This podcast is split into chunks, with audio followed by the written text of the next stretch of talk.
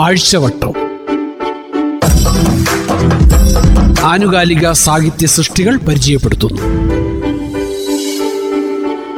തയ്യാറാക്കിയത് മംഗലശ്ശേരി മാധവൻ മാസ്റ്റർ. ആഴ്ചവട്ടം അറുപത്തിനാലാം അധ്യായം ലോക പുസ്തക ദിന ചിന്തകൾ. രണ്ടായിരത്തി ഇരുപത്തിരണ്ട് ലോക പുസ്തക ദിനത്തിന്റെ ജൂബിലി വർഷമാണ്. നിങ്ങളൊരു വായനക്കാരൻ എന്നതാണ് ഈ വർഷത്തെ പുസ്തക ദിനാഘോഷത്തിന്റെ തലവാചകം. ഏപ്രിൽ മാസം ഗന്ധാലോകം മുഖമൊഴിയിൽ. പത്രാധിപർ പി വി കെ പനയാൽ പുസ്തക ദിനാഘോഷത്തിന്റെ ചരിത്രവും പ്രാധാന്യവും സന്ദേശവും വിവരിക്കുന്നു. ഏപ്രിൽ ഇരുപത്തിമൂന്ന് ലോക പുസ്തക ദിനമായി ആചരിക്കാൻ യുനെസ്കോ ലോകരാഷ്ട്രങ്ങളോട് ആഹ്വാനം ചെയ്തത് ആയിരത്തി തൊള്ളായിരത്തി അമ്പത്തി അഞ്ചിലാണ് എന്നാൽ ഇംഗ്ലണ്ടിലും അയർലൻഡിലും ലോക പുസ്തക ദിനാഘോഷത്തിന്റെ തുടക്കം കുറിച്ചത് ആയിരത്തി തൊള്ളായിരത്തി തൊണ്ണൂറ്റി ഏഴിലാണ് ഈ പരിഗണനയിൽ രണ്ടായിരത്തി ഇരുപത്തിരണ്ട് ലോക ലോക പുസ്തക ദിനാഘോഷത്തിന്റെ രജത ജൂബിലി വർഷമാണ്. ഗ്രന്ഥശാലകൾ പ്രബലമായ കേരളത്തിൽ ഈ ദിനത്തിലും തുടർന്നും സാഹിത്യകൃതികളെക്കുറിച്ചുള്ള ചർച്ചകളും കുട്ടികളുടെ വായനാ ക്ലബ്ബുകളും പല പരിപാടികളും അരങ്ങേറി. വിശക്കുന്ന മനുഷ്യനോട് പുസ്തകം കയ്യിലെടുക്കാനാണ് ഭക്ത് ആവശ്യപ്പെട്ടത്. ചിന്തയെ ജ്വലിപ്പിച്ചുകൊണ്ട് മനുഷ്യൻ അഭിമുഖീകരിക്കുന്ന കാലിക പ്രശ്നങ്ങളെ നേരിടാനും സാംസ്കാരികമായി വിശപ്പടക്കാനും പുസ്തകം കയ്യിലെടുക്കുക എന്ന സന്ദേശമാണ് യുനെസ്കോ ലോക പുസ്തക ദിനത്തിലൂടെ ലോകത്തിന് നൽകുന്നത്. ലോകം ആദരിക്കുന്ന മൂന്ന് എഴുത്തുകാരുടെ ചരമദിനമാണ് ഏപ്രിൽ ഇരുപത്തിമൂന്ന്. വിശ്വപ്രശസ്ത നാടകൃത്ത് ഇംഗ്ലണ്ടിന്റെ ദേശീയ കവി പ്രശസ്ത നടൻ എന്നീ നിലകളിൽ ആദരിക്കപ്പെടുന്ന വില്യം ഷേക്സ്പിയർ ഡോൺ ക്യുക്സോട്ട് എന്ന അനശ്വര കഥാപാത്രത്തെ അവതരിപ്പിച്ച വാഗുവൻ ഡി സെൽവാന്തിസ് തെക്കേ അമേരിക്കയിലെ ഇന്ത്യൻ വംശജരെക്കുറിച്ച് എഴുതിയ സ്പാനിഷ് പുരാവസ്തുകാരൻ ഇൻഗാ ദാർസിലാഡോ ദേലേവേഗ എന്നിവർ അന്തരിച്ചത് ഏപ്രിൽ ഇരുപത്തിമൂന്നിനാണ്. ഈ ആഴ്ചവട്ട ചർച്ചകളും ചിന്തകളും പുസ്തകം വായന എന്നിവയെക്കുറിച്ചാവട്ടെ. ഒരേ കാലഘട്ടത്തിൽ ജീവിക്കുകയും ഒരേ മാസം ഒരേ തീയതി അന്തരിക്കുകയും ചെയ്ത മൂന്ന് വിശ്വപ്രസിദ്ധ എഴുത്തുകാരുടെ സ്മരണകൾക്ക് മുമ്പിൽ ലോകമെമ്പാടുമുള്ള വായന കൂട്ടത്തിന് ശ്രദ്ധയാഞ്ജലി അർപ്പിച്ചുകൊണ്ട് ഗ്രന്ഥാലോകം അതിന്റെ ഗഹനമായ ഉള്ളറകളിലേക്ക് കടക്കുന്നു. സംഘസംവാദവും ഉൾക്കാഴ്ചയും പുസ്തക വിചാരവും കഥയും കഥയുടെ കഥയും കാഴ്ചയും എല്ലാം ഏപ്രിൽ മാസ ഗ്രന്ഥാലോകത്തിന്റെ വിജ്ഞാനപ്രദമായ ഉള്ളടക്കങ്ങളാണ്. സംഘസംവാദത്തിൽ ആദ്യം വില്യം ഷേക്സ്പിയറുടെ വീട് നാടകശാല എന്നിവയാണ്. സി വി ബാലകൃഷ്ണൻ നേരിൽ സന്ദർശിച്ച് എഴുതുന്ന അപൂർവമായ ഒരു ഷേക്സ്പിയർ സ്മരണയാണിത്. സി വി ബാലകൃഷ്ണൻ എന്ന സാഹിത്യകാരൻ ഷേക്സ്പിയർ എന്ന മഹാപ്രതിഭയെ കൗതുകപൂർവം നോക്കിക്കാണുന്ന അമൂല്യ രചനയാണ് ഈ സംവാദം. ഷേക്സ്പിയറുടെ ജന്മഗ്രഹം ഷേക്സ്പിയർ നാടക കമ്പനി ഹോളി ട്രിനിറ്റി ദേവാലയം ഷേക്സ്പിയർ സ്മാരകം തുടങ്ങിയ മഹത് സംഘടനകളുടെ സചിത്ര വിവരണം എന്നിവ ഉൾക്കൊള്ളുന്ന സി വി ബാലകൃഷ്ണന്റെ ലേഖനം മഹത്തായ ഒരു വായനാനുഭവം തന്നെ. സംഘസമ്പാദത്തിലെ അടുത്ത ലേഖനം ഷാജി ജേക്കബിന്റെ ജീവിത പുസ്തകങ്ങൾ എന്നതാണ്. ഗ്രന്ഥങ്ങളെക്കുറിച്ചുള്ള കുറിച്ചും ഗ്രന്ഥകാരന്മാരെ കുറിച്ചും പ്രതിപാദിക്കുന്ന മലയാള നോവലിന്റെ വളർച്ചയുടെ അച്ചുതണ്ട് ആനന്ദിന്റെ ഭാവനാ ലോകമാണ്. ഒരു അർത്ഥത്തിൽ നോവലിന്റെ മാത്രമല്ല ആധുനിക മലയാള ഭാഷയുടെ തന്നെ ഏറ്റവും മൂർത്തമായ വിശകലന വിമർശന പദ്ധതിയുടെ പ്രത്യയശാസ്ത്ര സൂചകമായി പുസ്തകത്തിന് കൈവരുന്ന ഭാവ ജീവിതമാണ് ആനന്ദിന്റെ സാംസ്കാരിക സമസ്യ സമവാക്യം. ഈ എഴുത്തുകാരന്റെ വേറിട്ട് നിൽക്കുന്ന ദീർഘപ്രബന്ധമാണ് എഴുത്ത് പുസ്തകം മുതൽ യുദ്ധം വരെ എന്ന ലേഖനം.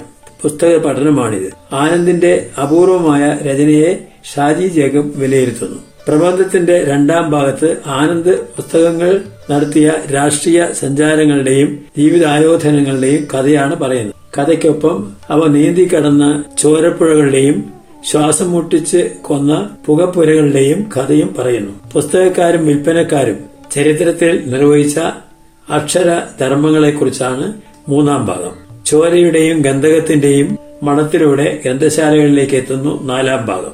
അവസാന ഭാഗത്ത് പുസ്തകങ്ങളും യുദ്ധങ്ങളും തമ്മിലുള്ള അതിവിചിത്രമായ ബന്ധം അമേരിക്കൻ ആഭ്യന്തര യുദ്ധത്തിന്റെ ചരിത്രം മുൻനിർത്തി അപകൃതയ്ക്കാണ് ആനന്ദ്.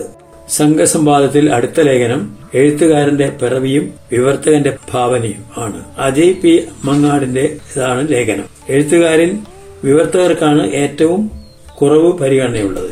അവരെ പകർത്തി എഴുതാൻ എഴുത്തുകാർ മാത്രമായാണ് കണക്കാക്കുന്നത്. വിവർത്തനം സർഗാത്മക പ്രവൃത്തിയായി പരിഗണിക്കുന്നില്ല. ഞാൻ വായിച്ചിട്ടുള്ളത് കൊണ്ടാണ് ഞാൻ എഴുതുന്നത് എന്ന് ബാർത്ത് പറയുന്നു.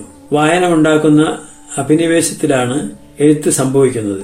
വിക്ടർ യുഗോയുടെ നോവൽ വിവർത്തനത്തിന് നാലാപ്പാടിനെ പ്രേരിപ്പിച്ചത് അതാണ്. മിലാൻ കുന്തേരയുടെ കുന്തേര വിമർശകരെ തീരെ വിശ്വസിക്കുന്നില്ല. കുന്തേരയുടെ കൃതികൾ ഇംഗ്ലീഷിലും ഫ്രഞ്ചിലും വന്ന വിവർത്തനങ്ങൾ അദ്ദേഹം പിൻവലിച്ചു. സംഘസംവാദം തുടരുന്നു. വിഗുവൻ ഡി സെർവാന്തിസിന്റെ ചരമദിനം കൂടിയാണ് ഏപ്രിൽ ഇരുപത്തിമൂന്ന്. അദ്ദേഹത്തിന്റെ വിഖ്യാത കഥ ഡോൺ ക്യുക്സോട്ട് വായിക്കുമ്പോൾ ഉണ്ടാവേണ്ട ചിന്തകളാണ് എൻ അജയകുമാർ ഈ ലേഖനത്തിൽ വിവരിക്കുന്നത്. കാറ്റാടി യന്ത്രത്തോട് ക്വിക്സോട്ട് യുദ്ധം ചെയ്തതുപോലുള്ള അതിലെ ചില കഥകൾ. അതിന് കിട്ടിയ പരിഗണന കൂടി ക്രമേണ മഹത്തായ നോവലിന്റെ പദവിയിലേക്ക് അത് ആരോപിക്കപ്പെട്ടതും ഒടുവിൽ രണ്ടായിരത്തി രണ്ടിൽ നോർവീജിയൻ ബുക്ക് ക്ലബ്ബ് എഡിറ്റോറിയൽ നടത്തിയ തിരഞ്ഞെടുപ്പിൽ ലോകത്തെ ഏക്കാലത്തെയും മികച്ച നോവലിനുള്ള സ്ഥാനം തുടങ്ങിയതും ഡോൺ ക്വിക്സോട്ട് വായിക്കുന്ന ഒരാളുടെ സ്മൃതിപഥത്തിലൂടെ കടന്നുപോകുമെന്ന് ലേഖകൻ ഓർക്കുന്നു. ഡോൺ ക്വിക്സോട്ടിന്റെ മൂന്ന് സാഹസിക യാത്രകളുടെ കഥയാണ് ഈ പുസ്തകം. കുറച്ച് ഭൂസ്വത്തുകളൊക്കെയുള്ള അലോൺ ക്യുസോജാനിയാണ് ഡോൺ ക്വിക്സോട്ട് എന്ന നാമം സ്വീകരിച്ച് മധ്യകാല വീരനായകനായി സ്വയം സങ്കല്പിച്ചത് സാഹിത്യകൃതികളിലെ ഉൾക്കാഴ്ചകൾ കണ്ടെത്തുന്ന ലേഖനങ്ങളും പഠനങ്ങളും ആണ് ഉൾക്കാഴ്ചയിൽ ഉൾപ്പെടുത്താറുള്ളത്. ഏഴാച്ചേരിയുടെ ധാര ഏഴാച്ചേരിയുടെയും എന്ന ലേഖനത്തിൽ ആർ നന്ദകുമാർ ഏഴാച്ചേരി രാമചന്ദ്രന്റെ കവിതയിലെ ഉൾക്കാഴ്ചകൾ തിരയുകയാണ്. ധാര പതിനേഴാം നൂറ്റാണ്ടിലെ ഇന്ത്യ ചരിത്രത്തിലെ ഒരു ഏടാണ്. ചരിത്രം വിജയികളുടേതാണ്. അതിൽ നിന്ന് പരിത്യക്തരാകുന്നവർ തോറ്റവരാണ്. കാരണം ചരിത്രം പലപ്പോഴും ചമയ്ക്കപ്പെട്ടതാണ് എന്ന് ലേഖൻ പറയുന്നു. പാരമ്പര്യമായിട്ട് ചക്രവർത്തിയാകാനുള്ള അവകാശവും അർഹതയും യോഗ്യതയും ഉണ്ടായിരുന്നിട്ടും ഊഴമെത്തിയപ്പോൾ വീട്ടിനകത്ത് കൂടപ്പിറപ്പിന്റെ ചതിയും വഞ്ചനയും വെട്ടിയ പോരിന്റെ വഴിയിലൂടെ അരമനയിൽ നിന്ന് തടവരയിലേക്ക് വലിച്ചിരക്കപ്പെട്ട നിഷ്കരണം വധിക്കപ്പെട്ട ധാരാഷുക്കോയുടെ ജീവിതം മഹാഭാരത കഥയുടെ പുനരാഖ്യാനമാണെന്ന് അദ്ദേഹം പറയുന്നു. ചരിത്രം സാധ്യതകളുടെ മാത്രം പഠനമാണ്. നിരർത്ഥകമായ സൈനിക വിഷയത്തിലും നീക്കു പോക്കുകളില്ലാത്ത ഭരണകാര്യത്തിലെ താരതമ്യേന ദുർബലെന്ന് വിലയിരുത്തപ്പെട്ട ധാരാ ഷുക്കോ പക്ഷേ ജനമനസ്സുകളിൽ കുടിയേറിയിരുന്നു. നാൽപ്പതാം വയസ്സിൽ വധിക്കപ്പെട്ട ധാരായുടേതായി നിരവധി സാഹിത്യ രചനകൾ ഉണ്ടായിരുന്നു എന്ന് ഏഴാച്ചേരിയുടെ പുസ്തകം സാക്ഷ്യപ്പെടുത്തുന്നു. സ്വയംവരത്തിലെ വിച്ഛേദങ്ങൾ എന്ന ഉൾക്കാഴ്ചയിലെ മറ്റൊരു ലേഖനം പി കെ രാജശേഖരന്റേതാണ്. ഉറൂബിന്റെയും അടൂർ ഗോപാലകൃഷ്ണന്റെയും വിഖ്യാതമായ രണ്ട് നോവലുകളുടെ പഠനമാണ് ഈ ലേഖനം. കവിതാക്കളായ രണ്ട് രാധാ വിശ്വനാഥന്മാരുടെയും സീതാ വിശ്വനാഥന്മാരുടെയും കഥകളാണ്. സുന്ദരികളും സുന്ദരന്മാരും സ്വയംവരം എന്നീ നോവലുകളെ കുറിച്ച് ലേഖകൻ വിലയിരുത്തും സുന്ദരികളും സുന്ദരന്മാരും വ്യാപകമായ പാരായണ പ്രീതി നേടിയെങ്കിൽ സ്വയംവരം സിനിമയായി അതീവ ശ്രദ്ധ നേടി. കഥയുടെ കഥ ഈ ലക്കത്തിൽ എഴുതുന്നത് യു കെ കുമാരനാണ്. മകൻ കണ്ടെത്തിയ ഉമ്മയുടെ കാമുകൻ മരിച്ചുപോയ ഉപ്പയെക്കുറിച്ച് ഉമ്മ ഒന്നും മോശമായി പറയാറില്ലെങ്കിലും നല്ലതായി അത്രയൊന്നും പറഞ്ഞു കേട്ടിട്ടില്ല. ഉപ്പയെക്കുറിച്ച് പറയുമ്പോൾ എല്ലായ്പ്പോഴും ഒരുതരം നിർവികാരതയാകാറുണ്ടെന്നും ബാബ സൂചിപ്പിക്കാറുണ്ട്. അന്നുവരെ ബാബ പറഞ്ഞതും ഉമ്മയെക്കുറിച്ച് മറ്റൊരു കഥയായിരുന്നു. മകൻ കണ്ടെത്തിയ ഉമ്മയുടെ കാമുകനെ കുറിച്ച് ഉള്ള കഥ. പാടുന്ന പിശാജ് എന്ന കഥ വി ആർ സുധീഷിന്റേതാണ്. ചങ്ങമ്പുഴയുടെ പാടുന്ന പിശാചിന്റെ കഥാവിഷ്കാരം ആണിത്. കവിയും സൂസിയും സുഹൃത്തായ തോമസും ആണ് കഥാപാത്രങ്ങൾ. മദ്യപിച്ച ലഹരിയിൽ സൂസിയെ പ്രാപിച്ച കവി അവളുടെ അരഞ്ഞാണം കവർന്നെടുക്കുന്നതും അവ നാടിനീളെ പാടി നടന്ന് അവളെ ആത്മഹത്യയിലേക്ക് എഴുത്തും ഒടുവിൽ പാടുന്ന പിശാചായി മാറി എന്നുമാണ് തോമസ് കവിയെ പഴിക്കുന്നത്. യാത്രികന്റെ യാത്രയിൽ മങ്ങാട് രത്നാകരൻ പരിചയപ്പെടുത്തുന്നത് സുഹൃത്തും ഫോട്ടോഗ്രാഫറുമായ റസാഖ് കോട്ടക്കല്ലിയാണ്. ആരായിരുന്നു റസാഖ്? മദ്യലഹരിയിൽ സ്വയം മുഴുകി ഏകനായി നടക്കുന്ന ഒരു അവധൂതൻ.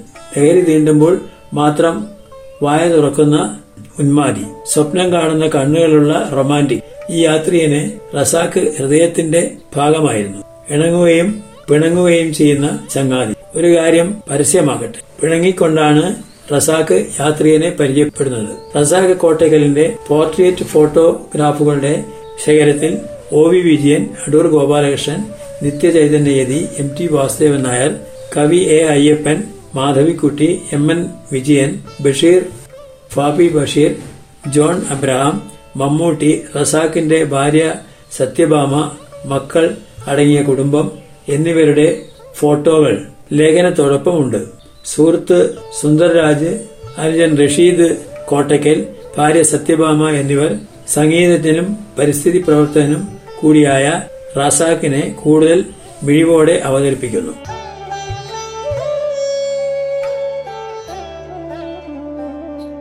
തയ്യാറാക്കിയത് മംഗലശ്ശേരി മാധവൻ മാസ്റ്റർ. ആഴ്ചവട്ടം. ആനുകാലിക സാഹിത്യ സൃഷ്ടികൾ പരിചയപ്പെടുത്തുന്നു.